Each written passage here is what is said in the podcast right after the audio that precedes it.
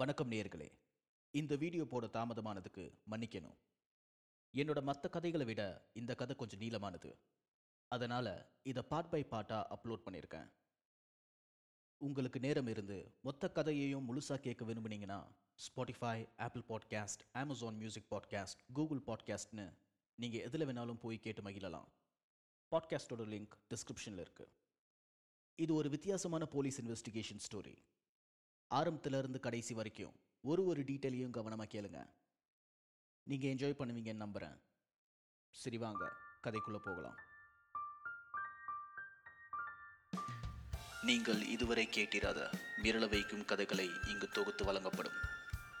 இவை உண்மை சம்பவங்களா இல்லை வெறும் கட்டுக்கதைகளா என்பதை நீங்களே முடிவு செய்து கொள்ளுங்கள்.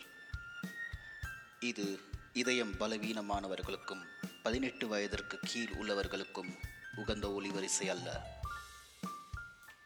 கேட்போர் கூட்டத்திற்கு திகில் வலையொலியின் வணக்கங்கள். இது சிஸ்லர்ஸ் நிறுவனத்தின் தயாரிப்பு.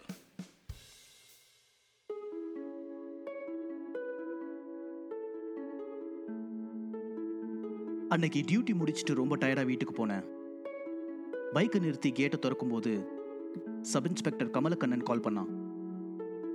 பெரம்பூர்ல ஒரு மர்டர் ஆயிருக்கு. கொஞ்சம் வந்துட்டு போங்கன்னு கேட்டான். பல்ல கடிச்சுக்கிட்டு போனேன். கொலை நடந்த வீட்டு வாசல்ல ஆம்புலன்ஸ் நின்றுக்கிட்டு இருந்தது. உள்ளே போனதும் ஃபாரன்சிக் டீம் அவங்க வேலையை பார்த்துட்டு இருந்தாங்க. கமல் என்கிட்ட வந்து சாரி சார் நீங்க ரெண்டு நாளா வீட்டுக்கு போகலைன்னு தெரியும். ஆனா நீங்க இதை பார்த்தே ஆகணும் சார்னு சொன்னான். பாடி எங்கன்னு கேட்டேன். பாத்ரூமில் இருக்குன்னு சொன்னான். பாத்ரூம் போய் பார்த்தா பாதி உடம்பு உள்ளே இருக்கு. பாதி வெளியே தொங்கிட்டு இருந்தது. அவன் பாத்ரூம் ஜன்னல் வழியா தப்பிச்சு போக ட்ரை பண்ணும்போது செத்துருக்கான். எப்படி செத்தான்னு கேட்டேன். கமல் தெரியல சார்னு சொன்னான். உடம்புல எந்த காயமும் இல்லை. விக்டிமோட டீட்டெயில்ஸ் கேட்டேன். அவன் பேரு சுப்பிரமணிய ஐயர். வயசு இருபத்தெட்டு. த்ரில்லர் நாவல் ரைட்டரா இருக்கான். அமெரிக்காவில் மூணு வருஷமா ரைட்டிங் கோர்ஸ் பண்ணிக்கிட்டு இருந்தான். கோர்ஸ் முடிச்சுட்டு ஊர்லேருந்து வீட்டுக்கு வந்த அன்னைக்கே செத்துருக்கான். பாடியை முதல்ல பார்த்தது இவனோட ஃப்ரெண்டு சதீஷ். அவன் தான் போலீஸ்க்கும் இன்ஃபார்ம் பண்ணான். அவன் அங்கேயே தான் இருந்தான். அவனோட கை காலெல்லாம் நடுங்கிட்டு இருந்தது. அவனை கூப்பிட்டு என்ன ஆச்சுன்னு கேட்டதுக்கு சுப்புவை பேய் தான் அடிச்சு கொண்டுச்சுன்னு சொன்னான். என்னையா சொல்கிறான்னு கமலை கேட்டேன். நானும் அப்படி தான் சார் நினைக்கிறேன்னு சொன்னான். ஒரு நிமிஷம் எப்படி படிச்சவங்க கூட முட்டாள்தனமாக யோசிக்கிறாங்கன்னு நினச்சிக்கிட்டேன். சரியா தூக்கம் இல்லாமல் எனக்கு தலை வலிக்க ஆரம்பிச்சது. டீ குடிச்சுக்கிட்டே பேசலான்னு பக்கத்தில் இருந்த டீ கடைக்கு மூணு பேரும் போனோம். சதீஷ் சொன்னது கூட எனக்கு ஆச்சரியமாக இருக்கல. ஆனால் சப் இன்ஸ்பெக்டர் கமலும் அதையே சொன்னது தான் எனக்கு ரொம்ப ஆச்சரியமாக இருந்தது. நீ எதை வச்சியா பேய் தான் கொண்டுச்சுன்னு சொல்கிறேன்னு கமலை கேட்டேன். ஆமாம் சார். வீட்டுக்குள்ளே எந்த ஒரு ஃபோர்ஸ்ட் என்ட்ரியும் இல்லை. எல்லா கதவும் ஜன்னலும் லாக் ஆயிருந்தது. நாங்க தான் கதவை உடைச்சு உள்ள போனோம். நாங்க உள்ள போன கொஞ்ச நேரத்துக்கு முன்னாடி தான் அவன் செத்துருக்கணும் சார் விக்டிமோட டம்ளர்ல காஃபி இன்னும் சூடா தான் இருந்தது. அதுவும் இல்லாம இவங்க பிராமின் சார் அந்த வீட்லயே சம்மந்தமே இல்லாத ஒரே பொருள்னா அங்க இருக்கிற அந்த பேய் புக்கு தான் சார்னு சொன்னான். புக்கா கொண்டு வான்னு கேட்டேன். ஃபாரன்சிக் இன்னும் முடிக்கல. முடிஞ்சது எடுத்துட்டு வரேன்னு சொன்னான். சதீஷ் அரண்டு போயிருக்கிறத பார்த்தேன். இப்போ இவனை விசாரிச்சா சரியா இருக்காதுன்னு அவனை நைட்டு ஸ்டேஷன்லேயே இருக்க சொன்னேன். சுப்பிரமணியோட ஃபேமிலி எங்கன்னு கேட்டேன். எல்லாரும் திருச்சிக்கு கல்யாணத்துக்கு போயிருக்காங்க. இன்ஃபார்ம் பண்ணியாச்சு வந்துகிட்டு இருக்காங்கன்னு சொன்னான். விக்டிமோட ஃபோனை எடுத்துட்டு வான்னு சொல்லி முடிக்கிறதுக்குள்ள பாக்கெட்ல இருந்து கமல் ஃபோனை எடுத்து கொடுத்தான். முன்ன இருந்ததை விட இப்போ கமல் நல்லா இம்ப்ரூவ் ஆயிட்டு வரான். நான் இன்ஸ்ட்ரக்ஷன்ஸ் கொடுக்காமையே பல விஷயங்கள் அவனே பார்த்துக்கிறான். அது எனக்கு கொஞ்சம் ஆறுதலாக இருந்தது. சைபர் கிரைம்கிட்ட கொடுத்து லாக் ஓப்பன் பண்ண சொன்னேன். பக்கத்தில் நின்றுக்கிட்டு இருந்த சதீஷ் சுப்புவோட ஃபோன் பாஸ்வேர்டு எனக்கு தெரியும்னு சொல்லி லாக் ஓப்பன் பண்ணி கொடுத்தான். இன்வெஸ்டிகேஷனை காலையில் ஃப்ரெஷ்ஷாக ஆரம்பிக்கலாம்னு தோணுச்சு. மற்ற ஃபார்மாலிட்டிஸை கமலை பார்த்துக்க சொல்லிட்டு ஃபோனை நான் எடுத்துக்கிட்டு வீட்டுக்கு போனேன். சாப்பிட்டதுக்கப்புறம் விக்டிமோட social media SMS WhatsApp photos வீடியோஸ்னு எல்லாத்தையும் செக் பண்ணேன். சந்தேகப்படுற மாதிரி எதுவும் இருக்கல. தூக்கம் கண்ணை கட்டுச்சு. அசதியில் ஃபோனை பக்கத்துலேயே வச்சுட்டு ஒம்பது மணிக்கெல்லாம் தூங்கிட்டேன். நல்லா ஆழ்ந்து தூங்கிட்டு இருக்கும்போது பாதி தூரம் வந்துட்டா?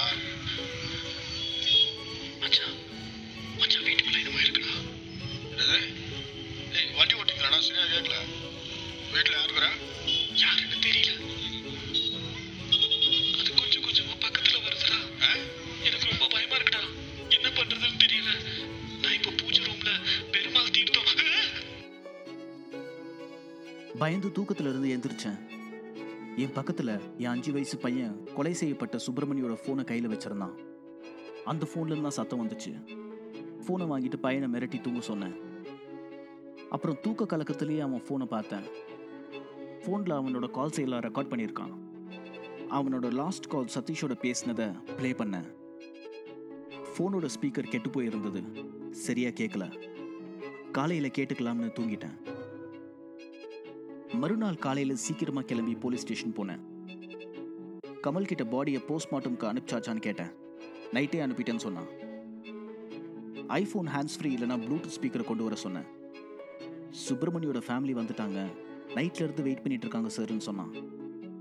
கால் ரெக்கார்டிங்ஸ் அப்புறமா கேட்டுக்கலான்னு அவனோட அப்பாவை ஃபர்ஸ்ட் வர சொன்னேன். உள்ள வந்து பதட்டமா உட்காந்தாரு அவர் முகத்துல விரக்தியும் கலவரமும் தெரிஞ்சது. தான் பேர் குருமூர்த்தி ஐயர். ஒரு பிரைவேட் பேங்க்ல மேனேஜராக இருக்கிறதாகவும் ரெண்டு வருஷத்துக்கு முன்னாடி ரிட்டையர் ஆகிட்டதாகவும் சொன்னார்.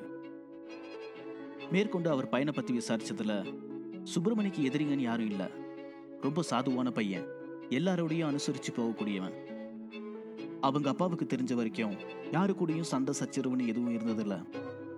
எந்த கெட்ட பழக்கமும் கூட இல்லைன்னு சொன்னார். ஒருவேளை அவருக்கு யார் கூடயாவது முன்பகையோ இல்லை யார் மேலேயாவது சந்தேகம் இருக்கான்னு கேட்டேன். அவர் வீட்டில் இருக்க பேய் தான் கொண்டு இருக்கும்னு ரொம்ப கான்ஃபிடென்ட்டாக சொன்னார். எதை வச்சு சொல்றீங்கன்னு கேட்டதுக்கு அவர் வீட்டில் நடந்த சம்பவங்கள் எல்லாத்தையும் சொன்னார். பையன் அமெரிக்கா போனதுக்கப்புறம் பெரிய வீட்டில் இருக்க வேண்டாம்னு அண்ணா நகர்ல இருந்து பெரம்பூருக்கு ஆறு மாசத்துக்கு முன்னாடி வீடு காலி பண்ணி வந்திருக்காங்க. வந்த நாள்ல இருந்து வீட்டில் அமானுஷ்யமான நிகழ்வுகள் நிறைய நடந்திருக்கு. வெச்ச பொருள் வெச்ச இடத்துல இருக்காது.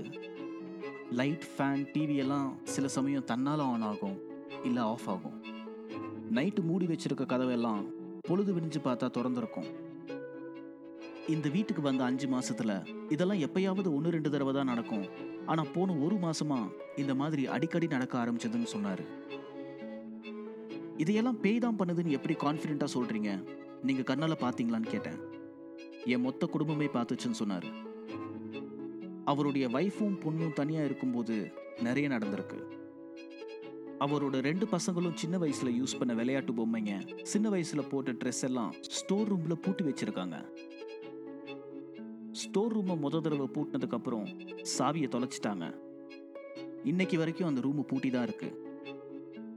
ஒரு நாள் அவர் பொண்ணு பவானி தனியா டிவி பார்த்துட்டு இருக்கும்போது அவ பெட்ரூம்ல ஏதோ சத்தம் கேட்டுச்சு.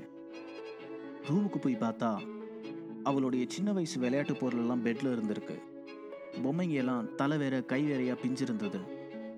அதே மாதிரி அவளோட ட்ரெஸ் எல்லாம் ஹாலில் சோஃபாவுக்கு அடியில் இருந்திருக்கு. எடுத்து பார்த்தா நார் நாரா கிழிஞ்சிருந்தது. ஸ்டோர் ரூம்ல இருந்ததெல்லாம் எப்படி வெளியே வந்துச்சுன்னு யாருக்குமே தெரியல. இன்னொரு நாள் அவர் வைஃப் அம்புஜோ மாடியில் காய போட்ட துணியெல்லாம் எடுக்க போகும்போது மேலே இருந்த ஐநூறு லிட்டர் வாட்டர் டேங்க் தானா அவங்க மேலே விழுந்திருக்கு. இத்தனைக்கும் டேங்க்ல பாதி தண்ணி இருந்தது. காத்தடிச்சலாம் விழுறதுக்கு வாய்ப்பில்லை. கண்டிப்பா யாராவது தள்ளி விட்டுருக்கணும். ஆனா அங்க யாருமே இருக்கல. அவங்க சீக்கிரமா சுதாரிச்சதால பெருசா காயம் ஏற்படாம தப்பிச்சிட்டாங்க. இப்போ சமீபத்துல அம்புஜம் அவங்களோட தங்கச்சி ஜானகியோட வீடியோ கால் பேசும்போது அம்புஜம் பின்னாடி இருந்த பெட்ரூமுக்குள்ள யாரும் மேல இருந்து தொங்குறத ஜானகி பார்த்துட்டு கேட்டிருக்காங்க. அம்புஜம் திரும்பி பார்த்துட்டு யாரும் இல்லையே நான் தனியா தான் இருக்கேன்னு சொல்லியிருக்காங்க. செக் பண்ணலான்னு ரூமுக்குள்ளே போய் பார்த்துட்டு வெளியே வந்து யாரும் இல்லைன்னு ஃபோன்ல சொல்லும்போது அவங்க பின்னாடி ரூம் கதவு மெதுவா சாத்தியிருக்கு. டோரோட கைப்பிடி திருகி லாக் பண்ணுறத தெளிவா ரெண்டு பேரும் பார்த்துருக்காங்க. இப்போ ஒரு வாரத்துக்கு முன்னாடி பவானி எம்ஃபில் ஃபர்ஸ்ட் கிளாஸ்ல பாஸ் ஆனதுக்கு வீட்டில் சின்னதாக ஒரு ஃபங்க்ஷன் வச்சிருக்காங்க. எல்லாரும் சாப்பிட்டுட்டு கலகலப்பா பேசிட்டு இருக்கும்போது அஞ்சாறு சின்ன பசங்க டிஷ்யூ பேப்பரை தூக்கி போட்டு விளையாடிக்கிட்டு இருந்திருக்காங்க. ஃபேன் காத்துக்கு எல்லாம் மேலே மேலே போய் கீழே விழுந்துட்டு இருந்தது. திடீர்னு ஒரு பேப்பர் மட்டும் கீழே விழாம அந்தரத்தில் நின்றுச்சு மூணு வயசு சின்ன பொண்ணு அம்மு கையை நீட்டி கொடுன்னு கேட்டா. அந்த பேப்பர் தன்னால அவ கைக்கு வந்துச்சு. வீட்டில் இருந்த எல்லாரும் இதை பார்த்துருக்காங்க. அம்முவோட அப்பா யாருக்கிட்டமா பேசிட்டு இருக்கேன்னு கேட்டதுக்கு யாருமே இல்லாத ஒரு இடத்த கை காட்டி அக்கா கிட்டன்னு சொல்லிட்டு ஓடிட்டா. அவ பின்னாடியே மற்ற பசங்களும் ஓடிட்டாங்க. அங்க இருந்த எல்லாருக்கும் ஒரு மாதிரி ஆயிடுச்சு. அதே நேரம் திடீர்னு கரண்ட் போச்சு. அம்புஜம் எமர்ஜென்சி லைட்டை ஆன் பண்ண உடனே ஹாலில் இருந்த டியூப் லைட் வெடிச்சுது. கொஞ்ச நேரத்திலே கரண்ட் வந்துருச்சு. வந்தவங்க எல்லாரும் பயந்து ஒரு ஒருத்தராக சீக்கிரமாக கிளம்பிட்டாங்க.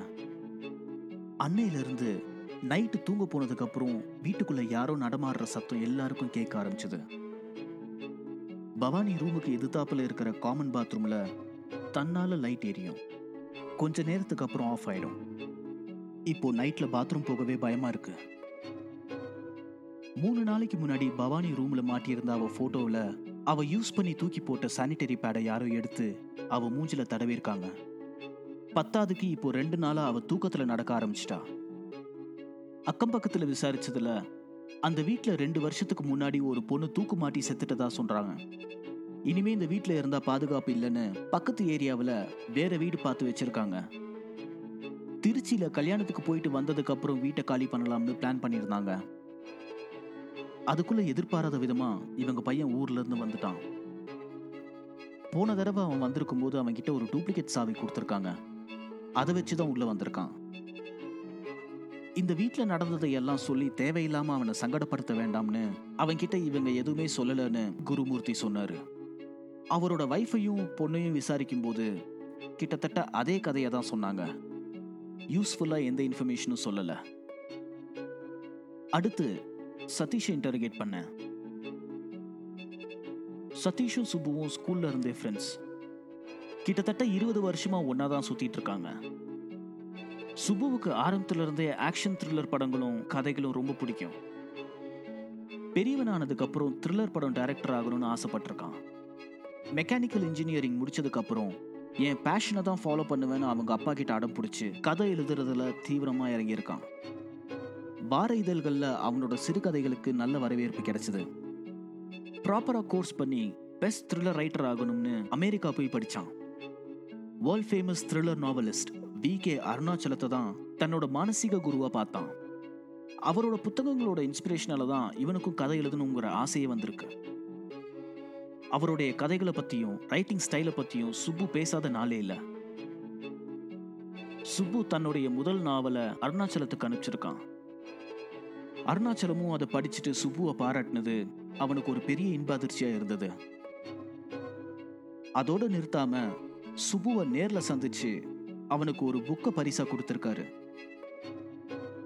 அந்த புக்கை படிச்சதால தான் சுப்புவை பேய் அடிச்சுச்சுன்னு சதீஷ் சொல்லிட்டு இருக்கும்போது கமல் ஒரு ப்ளூடூத் ஸ்பீக்கர் எடுத்துக்கிட்டு உள்ள வந்தான். கமலையும் பக்கத்துல உட்கார சொல்லிட்டு மே பன்னெண்டாம் தேதியோட கால்ஸை ப்ளே பண்ணேன்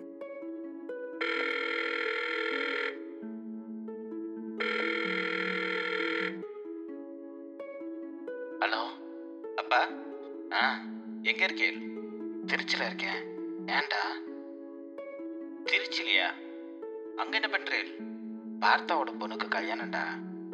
போன வாரமே அம்புச்சு நோக்கு சொன்னாலே மறந்துட்டியா? ஓ ஆமாம்ப்பா மறந்துட்டேன். எல்லாரும் போயிருக்கீங்களா? ஆ நாளைக்கு வந்துடுவோம் ஏன் கேட்குற நான் ஆற்றுல இருக்கேன்ப்பா கதவு பூட்டி இருக்கு. ஆற்றுல இருக்கியா? எப்போ ஊரில் தான் வந்த? ஏன் முன்னாடி சொல்லல? நான் உங்களுக்கு சர்ப்ரைஸ் கொடுக்கலாம்னு நினைச்சேன். நீங்கள் எல்லாரும் நேக்கு சர்ப்ரைஸ் கொடுத்துட்டேன் சரி. நீ அப்போ ஃப்ரெண்டு சதீஷ் ஆத்துல தங்கிக்க. நாங்க நாளைக்கு காலம்பரம் வந்துடுவோம் பரவாயில்லப்பா. நான் டூப்ளிகேட் சாவி வச்சிருக்கேன். சுப்பு நீ அங்க தனியா இருக்க வேண்டாம். உன் ஃப்ரெண்ட் ஆத்துல தங்கிக்க. இல்லைனா ஹோட்டல்ல ரூம் எடுத்துக்க.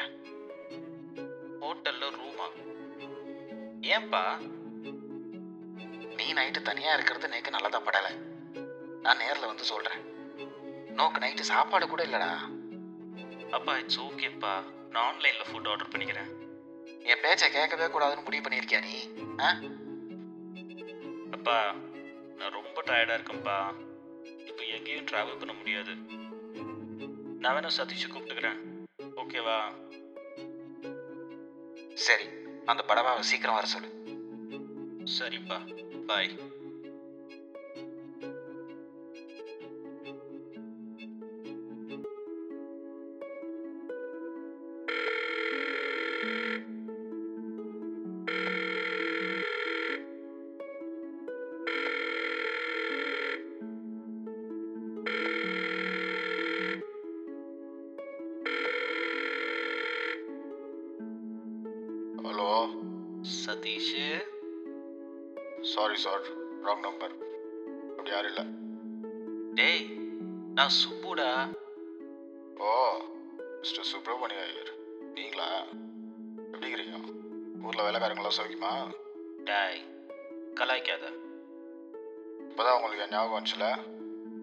கோச்சுக்காத மச்சான். நான் வீட்டுக்கு வந்துட்டேன். வரியா? வீட்டுக்கு வந்துட்டியா? எப்படா? சொல்லவே இல்லை இப்போதான்டா. உன்கிட்ட இன்ட்ரெஸ்டிங்கான ஒரு மேட்ரு சொல்லணும். எப்போ வர? வேணாம்ப்பா பூக்கு எடுத்த மாடி உடனே வந்துட்டியாடா பரவான்னு உன் கொத்தனார் ஆரம்பிச்சிட்டாரு. நான் நாளைக்கிறேன் டாய் தோப்புனார கலாய்க்காத. வீட்டில் யாரும் இல்லைடா. எல்லாரும் திருச்சிக்கு கல்யாணத்துக்கு போயிருக்காங்க. ஓ சரி கொஞ்சம் முக்கியமான வேலை இருக்குது நான் அதை முடிச்சுட்டு ஒரு ஒன் ஹவரில் வரேன் சரி சீக்கிரம் வா ஆ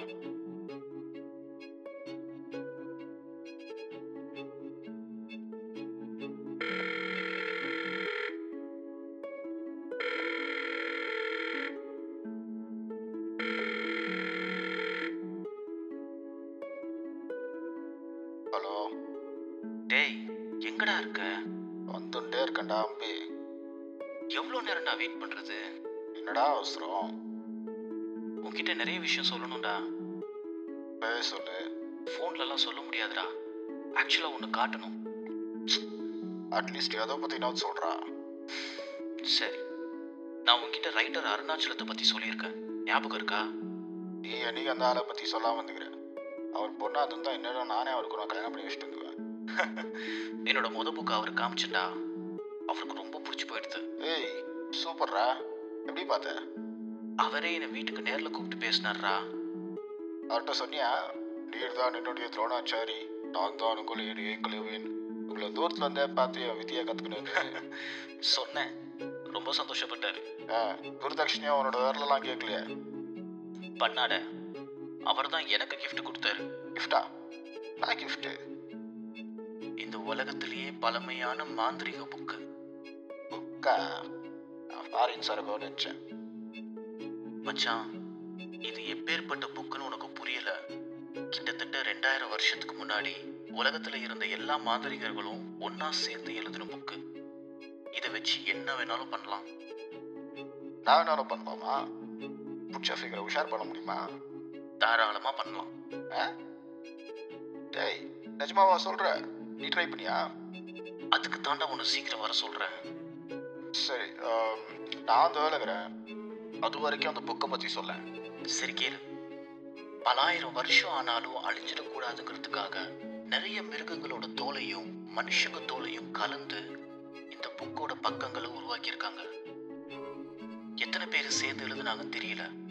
ஆனா இதை எழுதின அத்தனை பேரும் அவங்களோட ரத்தத்தை வேறு சில மூலிகைகளோட கலந்து அதை இங்க யூஸ் பண்ணி எழுதியிருக்காங்க. ரெண்டாயிரம் வருஷத்துக்கு முன்னாடி இவங்களுக்கு தெரிஞ்ச எல்லா முக்கியமான மந்திர தந்திரங்களும் இதுல இருக்கு. நான் மந்திரம் செத்து போனவங்க கூட பேசலாம். கண்ணுக்கு தெரியாம மாயமா மறையலாம். தொலைஞ்ச பொருளெல்லாம் கண்டுபிடிக்கலாம். யாரை வேணாலும் வசியம் பண்ணலாம். பொன் பொருள் பேர் புகழ்னு எதை ஆசைப்பட்டாலும் சரியான மந்திரங்களையும் ஜபங்களையும் வச்சு நிறைவேற்றிக்கலாம். ஒரு ஒரு தேவைக்கும் தனித்தனியா ரிச்சுவல்ஸ் இருக்கு. என்னடா அலாவுதீன் கட்சி அற்புத இந்த புக்குக்கு நிகரானது இந்த உலகத்துல எதுவுமே இல்லை மச்சான். ஆனா இது ரொம்ப ஆபத்தானதும் கூட. நமக்கு தேவையானத சரியான பிசாசுக இல்லனா சரியான தெய்வங்கள் கிட்ட தான் கேட்கணும். எப்படி கேட்கணும் என்னென்ன சாங்கியம் பண்ணணுங்கிறதெல்லாம் கரெக்டா பண்ணா மட்டும்தான் சரியா வேலை செய்யும். அதே பிசாசு தெய்வங்களா? ஆமாண்டா. நல்லது கெட்டது எல்லாத்தையும் கண்ட்ரோல் பண்ணணும்னா நல்ல சக்தியும் தேவை கெட்ட சக்தியும் தேவை. எந்த சக்தியை எதுக்கு யூஸ் பண்ணணும் எப்படி யூஸ் பண்ணணுங்கிற கைடு தான் இந்த புக்கு சரி அவ்வளோ பழைய புக்குன்ற என்ன லாங்குவேஜில் இருக்குது? ஒரிஜினலாக இந்த புக்கை மூணு மொழியில தான் எழுதியிருக்காங்க. அரபிக் லாட்டின் அப்புறம் மூணாவது மொழி எதுன்னு கேட்டீங்கன்னா ஷாக் ஆயிடுவேன். சான்ஸ்கிரிட்டா தமிழி. நம்ம பழைய தமிழி. பாடுறா. இதை பல பேர் பல தடவை வேற லாங்குவேஜஸ்ல டிரான்ஸ்லேட் பண்ணியிருக்காங்க. ரீசெண்டாக டூ தௌசண்ட் சிக்ஸ்டீனில் த ஸ்வோன் புக் ஆஃப் ஹானரிஸ்ன்ற பேரில் இங்கிலீஷில் டிரான்ஸ்லேட் பண்ணியிருக்காரு. ஆனா எக்ஸ்ட்ரீம் பவர்ஸ் கொடுக்கக்கூடிய நிறைய மந்திரங்களை வேணும்னே டிரான்ஸ்லேட் பண்ண புக்ஸ்ல எல்லாம் சேர்க்காம விட்டுருக்காங்க. இப்போ என்கிட்ட இருக்கிறது நூத்துக்கணக்கான பயங்கரமான மந்திரங்கள் இருக்கிற ஒரிஜினல் புக் நான் ரொம்ப பெரிய புக் அது. ஒரு ஒன்றரை அடி இருக்கும் மச்சான். கிட்டத்தட்ட நாலரை அஞ்சு கிலோ வெயிட் இருக்கும். இந்த புக்கு பேர் என்ன? நான் தமிழில இருந்து தமிழுக்கு டிரான்ஸ்லேட் பண்ணதுல. இதோட ஒரிஜினல் பேரு தேய்மையற்றவைகளை பாதுகாக்கும் சபத புத்தகம். அப்படின்னா கடவுளுக்கு நிகராகவோ இல்ல கடவுளுக்கு எதிராகவோ இருக்கக்கூடிய எல்லா விஷயங்களையும் பாதுகாக்கிற சபத புக்கு. சரி அவ்வளோ பவர்ஃபுல் புக்னா இத்தனை நாள் ஆகி வந்துச்சு அருணாச்சலத்துக்கு எப்படி கிடச்சிச்சு சுமார் ரெண்டாயிரம் வருஷத்துக்கு முன்னாடி லைப்ரரி ஆஃப் அலெக்சாண்ட்ரியான்னு ரோம் நாட்டுல உலகத்திலேயே பெரிய லைப்ரரி இருந்தது. ஆ நானும் கேள்விப்பட்டிருக்கேன்டா. ஜூலியஸ் சீசர் பை மிஸ்டேக்காக எரிச்சானே அந்த லைப்ரரி தானே? அதேதான். மூணு புக்ல ரெண்டு எங்க இருக்குன்னு யாருக்குமே தெரியல. இந்த ஒரு புக்கு மட்டும் அந்த லைப்ரரியில பாதுகாப்பா வச்சிருந்தாங்க. அந்த தீ விபத்துல இதுவும் எரிஞ்சிருச்சுன்னு நினைச்சு யாருமே அதுக்கப்புறம் இதை தேடல. ஆ. ஆனா எவனோ இதை கண்டுபிடிச்சு ஆட்டைய போட்டிருக்கான். இதோட ரூல்ஸ் படி மாந்திரீகத்தை பத்தி நல்லா தெரிஞ்ச குரு மட்டும்தான் இதை யூஸ் பண்ணணும். குருவோட காலம் முடியறதுக்கு முன்னாடி அவங்களுக்கு நம்பிக்கைக்குரிய ஸ்டூடெண்ட் ஒருத்தர் கிட்ட கொடுத்துடணும். அப்படி யாரும் கிடைக்கலனா இந்த புக்கை யார் கைக்கும் கிடைக்காத மாதிரி புதைச்சிடணும். ஏதோ ஒரு வழியில அருணாச்சலம் சாருக்கு கிடைச்சிருக்கு. இந்த புக்கோட சக்திகளை பத்தி அவருக்கு நல்லா தெரிஞ்சிருக்கணும். ஆனாலும் அவரோட சுயலாபத்துக்காக இதை யூஸ் பண்ணிக்கிட்டதா தெரியல மச்சான். அவர் இதை என்கிட்ட கொடுக்கும்போது இது விலை மதிப்பில்லாத ஒரு பொக்கிஷம். உயிரை கொடுத்தாவது காக்க வேண்டிய ஒரு பொருள். எனக்கு அப்புறம் யார்கிட்ட கொடுக்கறதுன்னு தெரியாம இருந்தேன். உன் புக்கை படிச்சதும் இதோட வேல்யூ புரிஞ்சு நீ பார்த்துக்குவேன்னு நம்பிக்கை வந்துச்சு. தப்பான ஆளுங்க கைக்கு போயிடக்கூடாது. நீயும் தப்பான விஷயத்துக்கு யூஸ் பண்ணக்கூடாதுன்னு சொல்லி கொடுத்தாரு. என் மூலியமா கடைசியில் இது சொந்த ஊருக்கே வந்துருச்சு பாத்தியா? சரி எனக்கு இப்போ கொஞ்சம் கியூரியாசிட்டி அதிகமாயிடுச்சு. நான் வர வரைக்கும் படிச்சிடாத. நான் படிக்கணும்னு நினைச்சாலும் இப்போதைக்கு முடியாதுடா. எல்லாம் தமிழ் எழுத்துல இருக்கு. கூகுளை பார்த்து கொஞ்சம் கொஞ்சமா டிரான்ஸ்லேட் பண்ணணும். சரி நீனும் எப்பதான் வர போற ஆயிடுச்சுடா மச்சான். வந்துக்கிட்டே இருக்கிறேன் அக்கா ஒரு துண்டு கருவேப்பிலை சேர்த்து கொடு டேய் நீ இன்னும் கிளம்பவே இல்லையா? நான் காய் துண்டு கொடுக்குறேன் டாய். ஏய் சாரிடா மச்சான். இந்த வேலை கூட செய்யலைனாலும் வீட்டில் சோறு போட மாட்டாங்கடா. வேலை கிடைக்கிற வரைக்கும் இதெல்லாம் செஞ்சு தான் ஆகணும் தலையெழுத்து எல்லாம் முடிஞ்சிச்சு. வீட்டில் திரும்பி கொடுத்துட்டு நேராக அங்கே தான் வரேன். வந்து தொலை. சரிடா பை ம் பை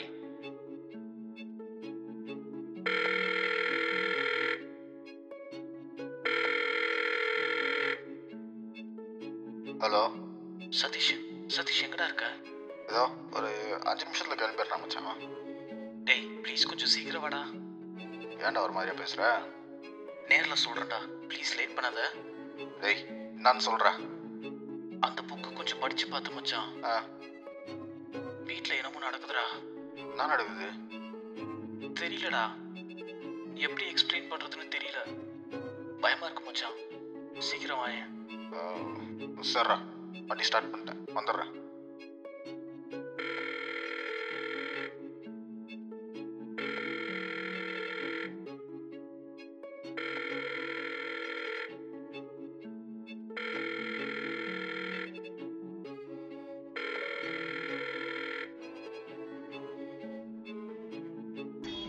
மச்சான் மச்சான் வீட்டுக்குள்ள என்னமோ இருக்குடா. என்னது? ஏய் வண்டி ஓட்டிங்களா சரியா கேட்கல வீட்டில் யாருக்குறா யாருன்னு தெரியல. அது கொஞ்சம் கொஞ்சமா பக்கத்துல வருதுடா. எனக்கு ரொம்ப பயமா இருக்குடா. என்ன பண்றதுன்னு தெரியல. நான் இப்ப பூஜை ரூம்ல பெருமாள் தீர்த்தம்! ஹலோ?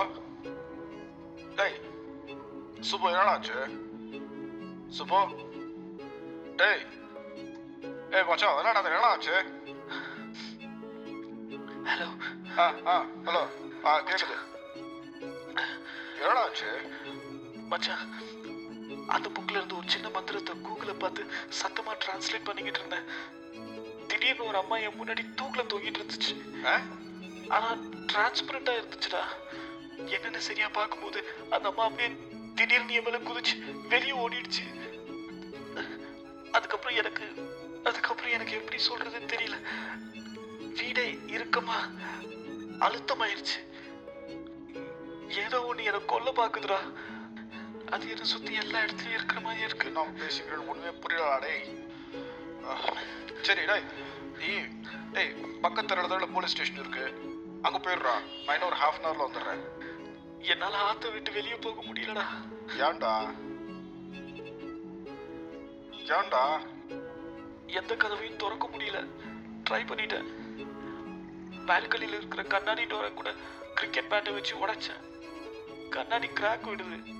ஆனா தன்னால சரியாயிடுதுடா. அது என்ன பக்கத்துல இருந்து பார்த்துக்கிட்டே இருக்கிற மாதிரி தோணுதுடா. மச்சா பாத்ரூம் பாத்ரூம்ல பாத்ரூம் ஜன்னல் வந்து துண்டு துண்டா ஸ்லைடிங் கிளாஸ் தானே இருக்குது. அது ஈஸியாக கழட்டிடலாம்டா. கரெக்டா ஆனா என்னடா ஆனா தெரியலடா. எனக்கு ரொம்ப பயமா இருக்குடா.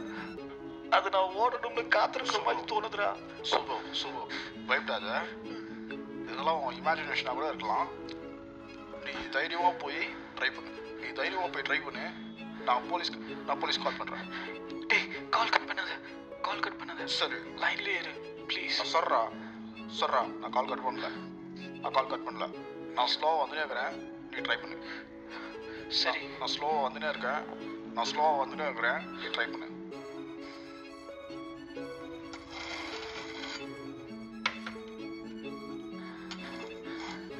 கரெக்டா ஹலோ சுப்பு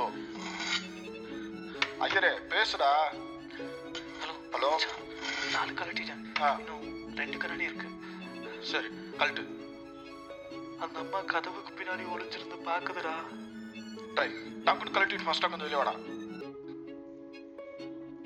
சரி லைன்லயே இரு.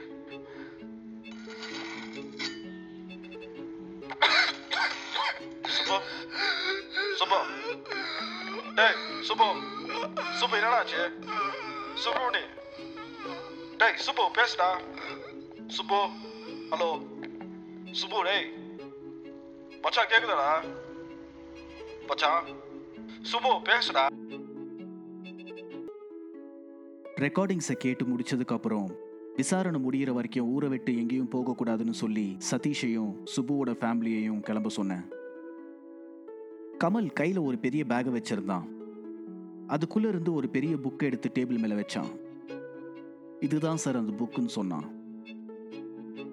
புக்கோட அட்டை மரத்தில் செஞ்ச மாதிரி ஹார்டாக இருந்துச்சு. அட்டைக்கு மேலே ரவுண்டாக ஒரு பெரிய சிம்பிள் அதுக்கு கீழே இதுவரைக்கும் நான் பார்க்காத மொழியில் ஒரு பெரிய டைட்டில் இருந்தது. என் ஃபோனில் இருந்த கூகுள் லென்ஸை வச்சு அதை ஃபோட்டோ பிடிச்சேன். அது டெக்ஸ்ட்டை மட்டும் ரெக்கக்னைஸ் பண்ணி தமிழி லாங்குவேஜ்னு சொல்லுச்சு. புக்கை திறந்தா ரப்பர் ஸ்மெல் வந்துச்சு. ஒரு ஒரு பேஜும் சந்தன கலரில் சாஃப்டான லெதரில் செஞ்ச மாதிரி ஸ்மூத்தாக இருந்தது. சென்டென்ஸ் எங்கே ஆரம்பிக்குது எங்கே முடியுதுன்னே தெரியல. எழுத்துக்கள் டார்க் பிரவுன்ல அச்சடிச்ச மாதிரி இருந்தது. உத்து கவனிச்சேன். அச்சடிச்ச மாதிரி கையால் எழுதியிருக்காங்க. மறுபடியும் கூகுள் லென்ஸில் ஃபர்ஸ்ட் பேஜை ஃபோட்டோ பிடிக்க ஃபோக்கஸ் பண்ணேன். கமல் என் கையை இறுக்கமாக பிடிச்சான். தலையை தூக்கி பார்த்தேன். அவன் முகம் வெளுத்து போயிருந்தது. கண்ணில் பயத்தோட வேண்டாம் சார்னு சொன்னான். எனக்கு சிரிப்பு வந்துருச்சு. ஏன்னு கேட்டேன். நீங்க இதை நம்ப மாட்டீங்கன்னு தெரியும். ஆனா இந்த விஷப்பரிச்சை தேவையில்லைன்னு தோணுது. இத பத்தி தெரிஞ்சவங்களை வச்சு இது என்னன்னு பாக்குறது நல்லதுன்னு சொன்னான் நானும் யோசிச்சு பார்த்தேன். ரைட்டர் அருணாச்சலத்தோட பேரு ஞாபகத்துக்கு வந்துச்சு. அவரை விசாரிக்கணும்னு ஒரு உள்ளுணர்வு சொல்லுச்சு. ஆனா அந்த ஆள் யூஎஸ்ல இருக்காரு. இங்க கூட்டிட்டு வரணும்னா நிறைய ஃபார்மாலிட்டிஸ் இருக்கு. ஃபர்ஸ்ட் நார்மலாக ஃபோனில் பேசி பார்க்கலான்னு அவர் நம்பரை தேடி கண்டுபிடிச்சி கால் பண்ணேன். அவருடைய ஐம்பது வயசுக்கு ஏற்ற மாதிரியே அவருடைய குரல் ரொம்ப டீப்பாக இருந்தது. அவரை பற்றி நிறைய கேள்விப்பட்டிருக்கேன்னு பொய்யெல்லாம் சொல்லி நலம் விசாரிச்சதுக்கப்புறம் இந்த புக்கை பற்றி கேட்டேன். உடனே சுப்பிரமணிக்கு என்னாச்சுன்னு கேட்டாரு. அவன் செத்துட்டான். விசாரிச்சுக்கிட்டு இருக்கோன்னு சொன்னேன். அந்த புக்கை உடனே கொண்டு போய் யாரும் இல்லாத ஒரு இடத்துல புதைச்சிடுங்க. நான் இந்தியா வந்ததும் எடுத்துக்கிறேன்னு சொன்னாரு. எனக்கு வேடிக்கையா இருந்துச்சு. அவர் கேட்ட மாதிரி புதைக்கிறதுக்கு முன்னாடி இந்த புக்கை பத்தி தெரிஞ்சுக்கணும்னு சொன்னேன் அதுக்கு அவர் ஒத்துழைச்சாரு. இந்த புக்கு அவருக்கு எப்படி கிடைச்சதுன்னு கேட்டேன். ஆறு தலைமுறையா அவர் குடும்பம் இதை பாதுகாத்துட்டு வந்திருக்காங்க. அதுக்கு முன்னாடி இந்த புக்கு எங்க இருந்தது? அது எப்படி அவர் ஃபேமிலிக்கு கிடைச்சதுன்னு அவருக்கும் தெரியல. இந்த புக்கை பற்றி சுப்பு சொன்ன விஷயங்கள் எல்லாம் உண்மையானு கேட்டேன். அது வெறும் பத்து சதவீதம் தான் சொன்னார். அதை பற்றி ரொம்ப பேசினார். அவர் சொன்னதை சுருக்கமாக சொல்லணும்னா இந்த புக்கு தான் கடவுளுன்ற மாதிரி ஆரம்பிச்சுட்டு இதுதான் கடவுளையே பாதுகாக்குதுன்னு முடிச்சாரு. புரியலல்ல? சிம்பிளாக சொல்கிறேன் கடவுளுக்கு மேலே ஒரு சக்தி இல்லைனாலும் கடவுளுக்கு எதிராக இல்லைனா கடவுளுக்கு ஈக்குவலாக நிறைய விஷயங்கள் இருக்குது அதனால கடவுளுக்கு எந்த பாதிப்பும் இல்லைனாலும் மனுஷங்களுக்கும் மற்ற உயிரினங்களுக்கும் பாதிப்பு உண்டு. அருணாச்சலம் கொடுத்த எக்ஸாம்பிள் என்னன்னா சாதாரண வெயிலும் மழையும் அளவுக்கு மிஞ்சி போச்சுன்னா நம்மளை கொன்னுடும். நாம் செய்கிற பிரார்த்தனைகள் தான் கொடை மாதிரி அந்நேரத்துக்கு நம்மளை வெயில்ல இருந்து மழையில இருந்து பாதுகாக்கும். இந்த புக்கு வீடு மாதிரி. இதுக்குள்ளே போயிட்டா நம்மளை எந்நேரமும் பாதுகாக்கும். இந்த புக்குக்கு உண்மையிலேயே அவ்வளவு சக்தி இருந்தா இதை வச்சு நீங்க கோடி கோடியா சம்பாதிச்சிருக்கலாமேன்னு கேட்டேன். இந்த பேராசை தான் அவருடைய அப்பாவை கொண்டுச்சுன்னு சொன்னாரு. அதுக்கு மேல அதை பத்தி அவர் பேச விருப்பப்படல. சுபுவோட சாவுக்கு காரணம் அவன் வீட்டில் இருந்த ஒரு பேய்னு சில பேர் சொல்றாங்க. வேறு சில பேர் இந்த புக்கில் இருந்த ஒரு சின்ன மந்திரம் தான் சொல்றாங்க. நீங்க என்ன நினைக்கிறீங்கன்னு கேட்டேன். அதுல இருந்ததுலயே சின்ன மந்திரமான்னு அவர் என்ன திருப்பி கேட்டாரு? அப்படிதான் நினைக்கிறேன்னு சொன்னேன். நரக வாயிலின் காவல்காரன் சொன்னாரு. மனுஷங்களால கட்டுப்படுத்த முடியாத அசுத்த ஆவிகளையும் பிசாசுக்களையும் நரகத்துக்கு இழுத்துட்டு போகணும்னா நரக வாயிலோட தலைமை காவலாளியை எழுப்பியாகணும். அதை எழுப்புறதுக்காக தான் அந்த மந்திரத்தை யூஸ் பண்ணுவாங்க. பேரற்றவர்களில் அவனும் ஒருத்தன். எழுப்புனதுக்கப்புறம் யாரை கொண்டு போகணும்னு சொல்லலைன்னா அதுக்கு தண்டனையாக எழுப்புனவங்களையே கொண்டு போயிடும். இது வந்துச்சுன்னா ஆவிகளுக்கு அங்க இடம் இல்ல அவன் வீட்டில் ஏற்கனவே ஒரு ஆவி இருந்திருக்கலாம். ஆனா அதுக்கு ஒன்று இருக்காதுன்னு நினைக்கிறேன். சுப்புவோட இதயம் கருகி இருந்தா அவனை கொன்னது கண்டிப்பா பிசாசுகளின் அரசனாக தான் இருக்கும்னு சொன்னாரு. அவர் சொன்னதுலேயே பேரற்றவர்கள்ன்ற வார்த்தை இன்ட்ரெஸ்டிங்கா இருந்துச்சு. அது யாருன்னு கேட்டேன். சொல்ல முடியாதுன்னு சொல்லிட்டாரு. கடைசியா இவ்வளோ பவர்ஃபுல்லான ஒரு புக்கை ஏன் அதில் எக்ஸ்பீரியன்ஸே இல்லாத சுபுவுக்கு கொடுத்தீங்கன்னு கேட்டதுக்கு அவனோட எண்ணமும் நோக்கமும் தூய்மையாக இருந்ததாலையும் மற்றவங்களுக்கு உதவி செய்யணுன்ற நல்ல குணத்துக்காகவும் தான் அன்பளிப்பாக கொடுத்ததா சொன்னார். அந்த புக்கை எப்படி பயன்படுத்தணுன்ற இன்ஸ்ட்ரக்ஷன்ஸ் எல்லாம் ஆரம்பத்திலேயே போட்டிருக்கோம். அதனால அவன் ஜாக்கிரதையாக கையாளுவான்னு நம்பினதா சொன்னார். அந்த பதில் எனக்குள்ள இன்னும் நிறைய கேள்விகளை எழுப்புச்சு. அந்த புக்கு ரெண்டு பக்கமும் கூர்மையான கத்தி மாதிரி. தான் வர வரைக்கும் தயவு செஞ்சு புதைச்சி வைங்கன்னு மறுபடியும் ரிக்வஸ்ட் பண்ணார். எவிடன்ஸ் அப்படியெல்லாம் புதைக்க முடியாதுன்னு சொல்லிட்டு அப்போதைக்கு அந்த கான்வர்சேஷனை முடிச்சுக்கிட்டேன். ஆனால் உண்மையை சொல்லணும்னா எவிடன்ஸாக கன்சிடர் பண்ணுறதுக்கு அந்த புக்கில் ஒன்றுமே இல்லை. என்னை பொறுத்த வரைக்கும் க்ரைம் சீனில் கிடைச்ச ஒரு பொருள் அவ்வளவுதான். ஏனோ தெரியல அன்னைக்கு ஃபுல்லாக உட்காந்து அந்த புக்கை நானே டிரான்ஸ்லேட் பண்ண ட்ரை பண்ணேன். அதை வச்சு என்னென்ன செய்யலாம் என்னென்ன செய்யக்கூடாதுன்னு ரொம்ப ஆச்சரியப்படக்கூடிய விஷயங்கள் எக்கச்சக்கமாக இருந்தது. அதில் ரெண்டு பேஜ் ஃபுல்லாக எந்த மந்திரத்தை எதுக்கு யூஸ் பண்ணணும்னு தெளிவாக போட்டிருந்தாங்க. அதில் யாரை வேணாலும் உண்மையை பேச வைக்கிறதுக்கு ஒரு மந்திரம் இருந்துச்சு. பின் குறிப்பு மாதிரி சப்போஸ் இது தப்பாக போனாலும் எந்த சைடு எஃபெக்ட்ஸும் இல்லைன்னு போட்டிருந்தது. ஜாக்பாட் என்னுடைய சேவிங்ஸ் அக்கௌண்ட்ல வச்சிருந்த பதினஞ்சாயிரம் ரூபாயை எத்தனை தடவை கேட்டாலும் நான் தான் செலவு பண்ணிட்டு மறந்துட்டேன்னு என் பொண்டாட்டி போய் சொல்லிக்கிட்டே இருந்தா. இந்த மந்திரத்தை டெஸ்ட் பண்ண. அவளுடைய ஊதாரி தம்பி துபாய்க்கு வேலைக்கு போகணும்னு கேட்டதுக்கு இந்த காசை கொடுத்தேன்னு அவவாயாலே உண்மையை ஒத்துக்கிட்டா. கோபம் வந்தாலும் அவ பண்ண உதவினால தான் இப்போ அவன் நல்லா இருக்கான். அதனால விட்டுட்டேன். இன்னும் ரெண்டு மூணு தடவை தெரிஞ்சவங்க கிட்ட டெஸ்ட் பண்ணேன் மந்திரம் வேலை செஞ்சிச்சு. இது வரைக்கும் விசாரிச்ச எல்லாரையும் மறுபடியும் இந்த மந்திரத்தை வச்சு விசாரிச்சேன். எல்லாரும் உண்மையை தான் சொல்லியிருக்காங்க. அடுத்த நாள் சாயந்தரம் அஞ்சு மணிக்கு போஸ்ட்மார்ட்டம் ரிப்போர்ட்டும் ஃபாரன்சிக் ரிப்போர்ட்டும் வந்துச்சு. Cause of death cardiac arrest எந்தவித கெட்ட பழக்கமும் இல்லாத ஒரு ஆரோக்கியமான இருபத்தெட்டு வயசு பையன் எதையோ பார்த்து பயந்து வீட்டு பாத்ரூம் ஜன்னல் வழியா தப்பிச்சு போக முயற்சி பண்ணும்போது ஹார்ட் அட்டாக் வந்து செத்துருக்கான். வீட்டில் எல்லா கதவும் உள்பக்கமாக லாக் பண்ணியிருக்கு. அவன் குடும்பத்தை தவிர வேற யார் கைரேகையும் கிடைக்கல. அவன் உடம்புல எந்த ட்ரக்ஸோ பாய்சனும் கலக்கல. எல்லாத்துக்கும் மேல போஸ்ட்மார்ட்டம்ல எடுத்த போட்டோஸ் சுப்பிரமணியோட இதயம் மட்டும் எரிஞ்சு கருப்பா இருந்துச்சு. இதயம் மட்டும் எப்படி கருகும்னு போஸ்ட்மார்ட்டம் பண்ண டாக்டர்ஸால ஜஸ்டிஃபிகேஷன் கொடுக்க முடியல. எல்லா போலீஸும் கொன்னது அவனா இருக்குமா? இல்லை இவனா இருக்குமான்னு தேடுவாங்க.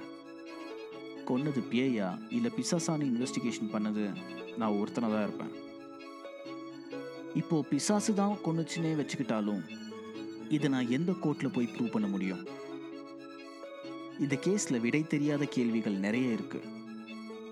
அது தெரியிற வரைக்கும் நான் விடுறதா இல்லை. வணக்கம் நேர்களே. இந்த போலீஸ் மாதிரியே உங்களுக்கு நிறைய கேள்விகள் இருக்கலாம். அதையெல்லாம் மறக்காம கமெண்ட்ஸில் கேளுங்க. எல்லா கேள்விகளுக்கும் பாதாள உலகின் அரசவை பதில் சொல்லும்.